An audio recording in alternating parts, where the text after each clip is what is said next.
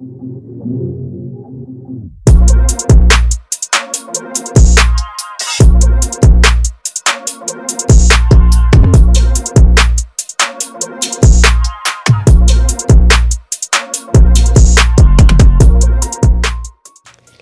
hello, hello. This is Tamika Peters president and CEO of Grow Your Nonprofit, where we help startup small and stagnant nonprofits grow through fundraising strategies, strategic planning, and so much more. Guys, today you're in for a treat. I have my special guest here, Dr. May. He is with Lee Health. We're going to talk about mental health for children. That's right, mental health for children. It is so important in this day and age, especially with technology and all the things our children have to deal with today. Before we get started, I'd like to thank the sponsors of my podcast Trinity Life Foundation Naples, helping at risk youth through their enrichment programs. AVID, that stands for the Associations of Haitians Living Abroad. They just opened an amazing support center right here in the beautiful Fort Myers, where they will help you with immigration support, utility billing, and English as a second language. Vaxtruth, they received a grant from the CDC to raise awareness of COVID 19 and vaccine resources in the Black and Brown communities. Last but not least, Best Insurance USA, a local agency for Florida Blue. They would help you with your insurance needs. That's for your business, health insurance, life insurance, and so much more. So, guys, like I said, my special guest here, Dr. May. How are you doing, Dr. May? I'm very good. Thank you so much for having me today. Thank you so much for being here, taking the time out of your busy schedule to bless our audience with your knowledge. Thank you. You're welcome. So, before we get into this interview, I'd like to start with you sharing a little bit about yourself with our audience and how you chose this profession and um, working at Lee Health.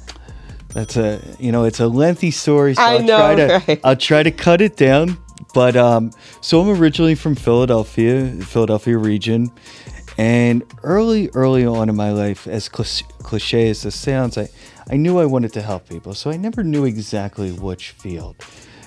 However, as a young kid, unfortunately, I struggled with a lot of anxiety. Mm-hmm.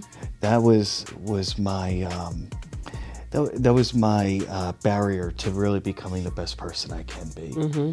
And you know, I had a wonderful father and mother who supported me through my anxiety journey. They were always there to talk. They were always there to help, and, and got me in the right direction to get through it. So I never forgot about that, and I always felt as though I had to pass it forward. Mm-hmm. So eventually, I got into my uh, college career, and I was doing studying medicine and uh, minoring in psychology, and I just didn't feel the motivation to pursue mm. a further career in medicine. Mm-hmm. I didn't feel as though that's what my calling was. Okay. And I reflected back onto a time where, you know, I had people helping me through my anxiety, and then that that idea of, hey, I better pass it on forward uh, came back. So I continued out my master's and doctoral career up in uh, Philadelphia area, studying to be a clinical psychologist. And you know, the pandemic kind of invaded my uh, my uh, career, or my uh-huh. uh, doctoral career, and mm-hmm. I felt as though I just need a little bit more training. Okay. So I looked for a two-year uh, fellowship program, which Florida State University mm-hmm. was offering, and I took it. Uh, first, it was the first one I applied to, the first one I committed to. My wife and I moved down here in the midst of the pandemic. Mm-hmm. I joined Lee Health, who was uh, FSU was embedded in their uh, organization. And I just fell in love with Lee Health and their mission statement and all they're offering their patients in this yeah, area. And yeah. I felt I could make an impact and help the the organization grow as well. Mm-hmm. So shout out to Florida State for st- stealing Dr. May yes. away from the Philadelphia area so he could bless us in Southwest Florida with our children and getting them on their way to success. Hey, my heart is still in Philadelphia, but I do love. But you're here with us. so Dr. May, um, so first of all, I want to congratulate you for embarking on such an amazing career and de- deciding to pay it forward with specifically with children and then making it through going through your your dissertation online through Zoom as well as during the pandemic which were the times were uncertain. We really didn't know what COVID-19 was. A lot of people lost their lives. So that that had to be really difficult to to deal with that. So you mentioned as a child you dealt with anxiety. How were you able to deal with with such a challenging load, you know, going through your your your studying and having to do a, a portion of your work on Zoom. Oh yeah. Well, I, I think I've learned a, an air of resilience Yeah. throughout my yeah. life. Yeah. and I was I was definitely taught it. I was blessed with my mother and father, who are both the most resilient people I know, teaching me those traits. Um, and as I got older, I tried to grow up myself mm-hmm. in all different areas of my life, mm-hmm. and I think that allowed me to to maintain stability throughout my my dissertation, my doctoral career.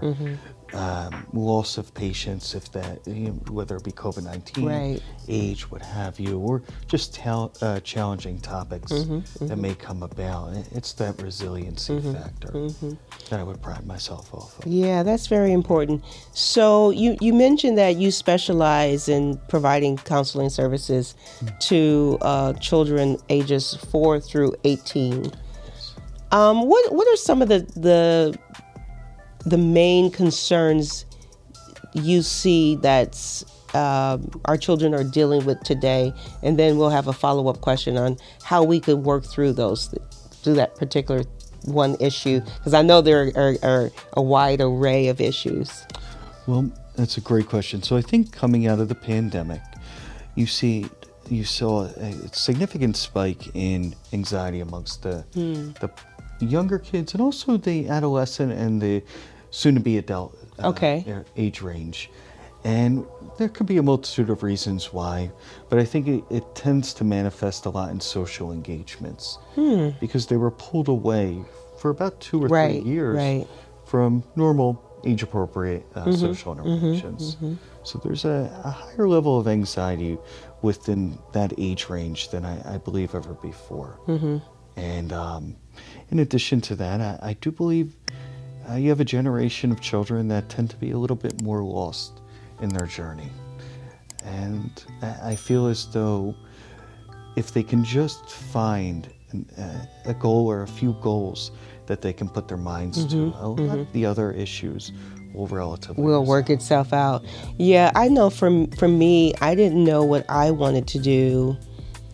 I think well into like my early 40s. I, and and I felt frustrated. So I think m- my remedy was always going to school. I was always getting some sort of cert- certification. I, I I nearly went crazy after my master's degree, so I stopped there. But I was always going to get some sort of certification, getting some training, because I knew that I still haven't found discovered my gift or purpose. So I didn't discover that until I got into the nonprofit world. But when I was in government, yes, I, I was I had a, a pension, I had good benefits, I was making good money, but I still wasn't satisfied. I couldn't wait to Friday, you know, couldn't wait to the weekend. And then when I was recruited to the nonprofit world, a lot of my friends thought I was crazy. Like, why would I go work for nonprofit? Right. But for the first time, my first job with the nonprofit work, I worked for an abused women's shelter. So I saw the the impact that we were making in the lives of women who were being abused, who didn't really have the finances to go leave on their own, but they had this outlet, they had this re- resource, which was the shelter, that would help them with safety planning and help them get back on their way. And some women even started a business. Uh, they went back to school, they got an education, and they were for the first time in their lives financially independent. Right. So hearing those stories and seeing them, it, it I knew from that moment on I found my purpose, which was a to serve, Yeah. and to be nonprofit because nonprofits, I mean the the spectrum is so huge as to the impact they're making, whether it's housing, mental health, uh, it's just so many things that nonprofits do. So that's why I love it so much. So say I'm a parent um, and my child is dealing with anxiety or mental health issues, how do I first identify that? Because oftentimes we talked about this before we started recording the podcast that it takes two parents, they're working, and sometimes they might have two or three jobs, they're not home. So they don't all necessarily see the signs that their their child is struggling mentally with something or the child is probably always on the phone or away. So what is some of the the telltale signs parents could look for to kind of identify that to try to get their children some help? That's a great question. So I, I do believe that at some point in time there's an intrinsic um, understanding that mothers and fathers share, and grandparents as well to a certain degree. Mm. Yeah. That their child is struggling Yeah. with something. Yeah. They may not know exactly what, but they just know that their son or daughter may not just be themselves in this moment. Mm-hmm. And at that moment in time, I do believe it's best to seek support, whether that be going to your primary care physician, going to specialty care, going to a psychologist, just to have a, a unbiased eye on them. Mm-hmm. And then from there, you know, the the one area I really enjoy, well, there's multiple areas, but the one thing I really enjoy in the initial portion of therapy is exploring the parent's perception of what's mm. going on.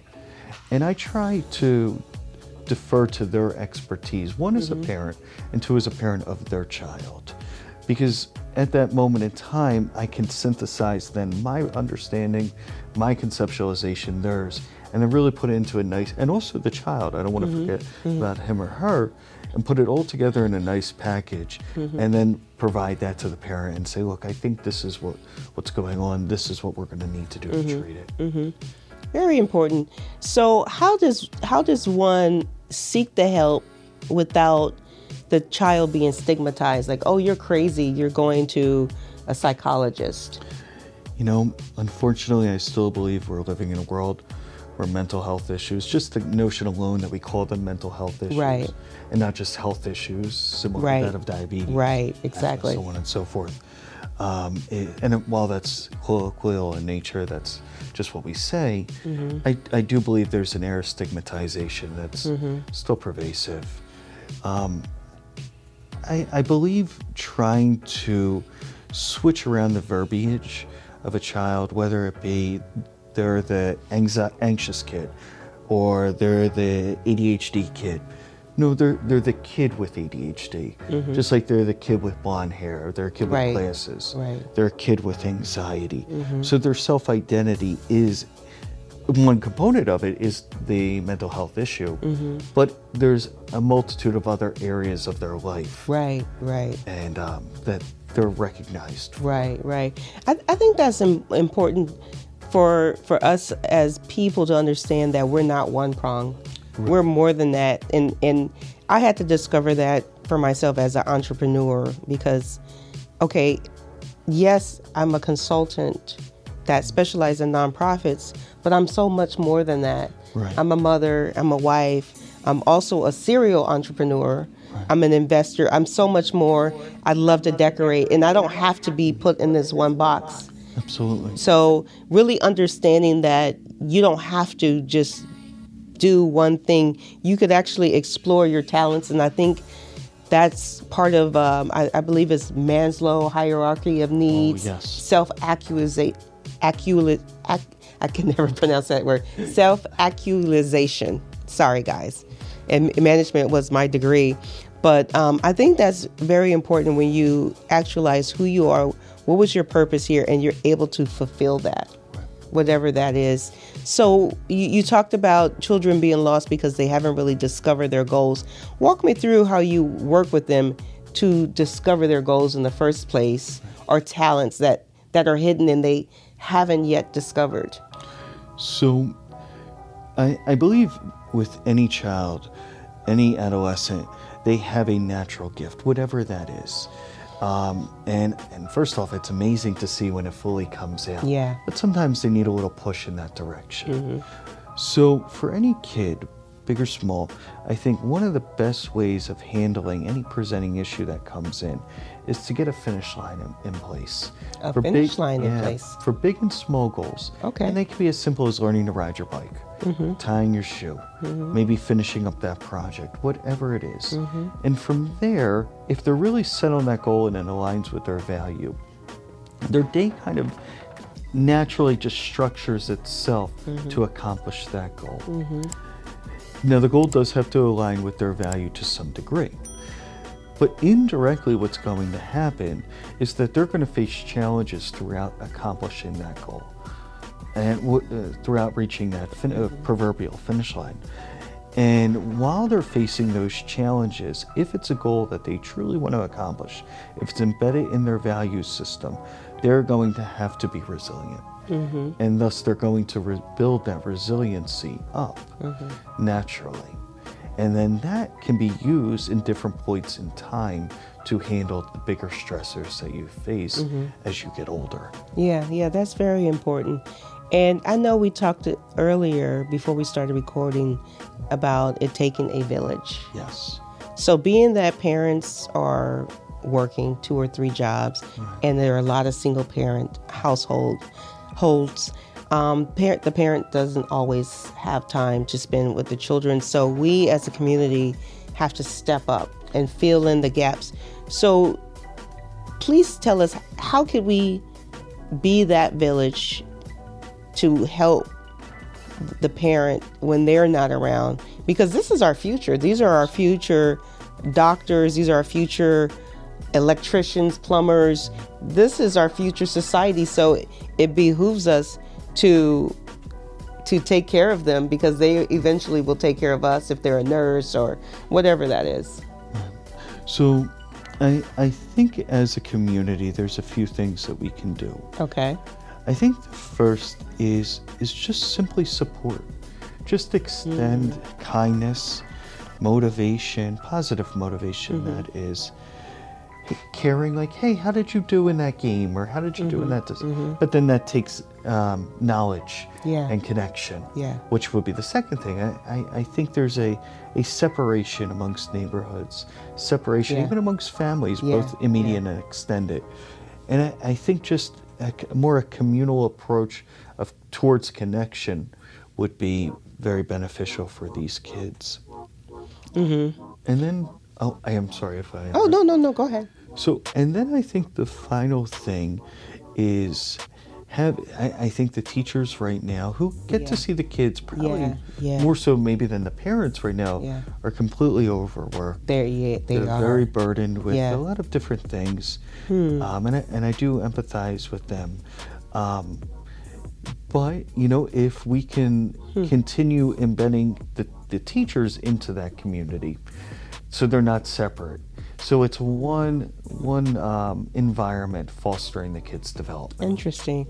You know, and I was just thinking about ways that I could do my part because um, last year I was a um, a guest. They call it a guest teacher. Mm-hmm. When I was growing up, we call it a substitute teacher mm-hmm. in the Lee County School District, and I actually left because the kids it was overwhelming. Oh, and yes. I taught all grades, and I think my two favorite grades were the high school students, surprisingly, mm. and um, the special needs kids. Yeah. So the special needs kids, um, I was warned about them, mm-hmm. and it was actually fun because they they liked. I would always set a goal with them, and then we would accomplish it together, and then I would cheer them on when they account and they wanted to to to make me happy and and I wanted to see them smile so that was interesting. Well and then the preschoolers all they wanted to do was hug me and play with my hair. But then the high schoolers I outsmarted them because they they tried to you know have their smart mouths but I could always come back with them and and um, you know discipline them and then they sort of straightened up. So that was really interesting. But um, so we have the like the boys and girls clubs of the world. We have the big brothers big sisters that provide mentorships. But um, you know so we have the churches um, the little league games and all that stuff. So i, I think I, I don't know if it's something that an organization could reach out to them to train them to look at signs and to sort of step up and have more of a, a family oriented um, sort of uh, mindset when they're approaching the different children and working with them.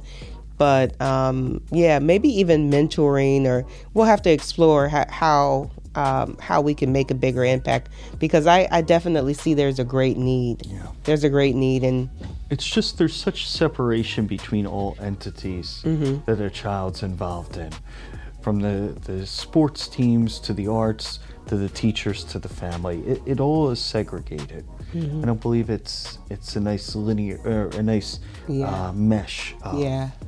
Of groups. Yeah, because they all do think do different things. Right. But they can all make an impact differently. Yes. Interesting. Okay. So if someone wanted to reach out to you for more information or to seek counseling um, through you, they would have to, of course, be between the ages of four and 18 years old. Yes. Um, how could they reach you? So I can be reached at Raymond, so R A Y M O N D Okay. dot May, so like May like the month, Okay. at leehealth.org. Okay. So we do go through a referral process. So they would have to uh, get on the referral list. I do believe they would have to meet with, you know, be referred by either a doctor, Okay. whether it be their PCP, specialty care, psychiatry, developmental, so on Okay. and so forth. So a referral. Do they have to have health insurance in order to see you? Um, yes, I do believe so, but um, I know there's always ways of working through that. If, Okay. If there's need. Okay. Yeah. So yeah. So so if okay, so there's definitely ways of working through that. Um, any any last advice because we're going into the holiday season, which can be very tough for some parents who may not necessarily be able to afford some of the, the things the children want today because you know they're looking at their friends they're they're watching social media and they see this uh, facade of what someone's life is, and it's not necessarily always true. So, so can you advise our audience on how to get through the the holidays, and and yeah, how to get through the holidays during the the season that is joyous, but can also be a reminder for some that they don't have the financial resources to give to their children, and and that's okay because really it's stuff, and I think love is more important. But I like your professional um, advice on that. Well, I'm going to go with exactly what you said. Love is the most important. Yeah, A hug, a kiss, a story, none of that costs money. right. And I can't tell you what present I got when I was five. Exactly, exactly. There's uh, maybe a Lego or something like that, but who knows? But I do remember about that Christmas.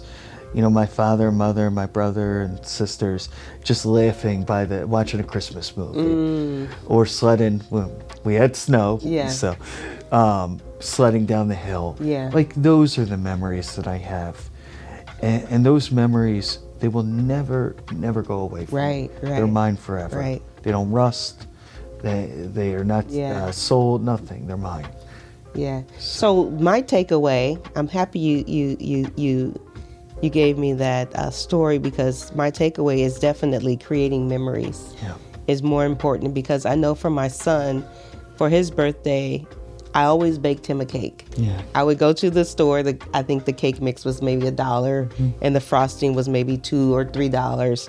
And I would bake him a cake, and then I would get candles and put it in. He just loved it, you know. And I still have video of that. He had the biggest smile on his face, and every year he always expected me to bake a cake. And then as he got older, I didn't think it was a big deal, so I bought him a cake, and he was actually disappointed that I hadn't baked him a cake, and I bought him a cake Right.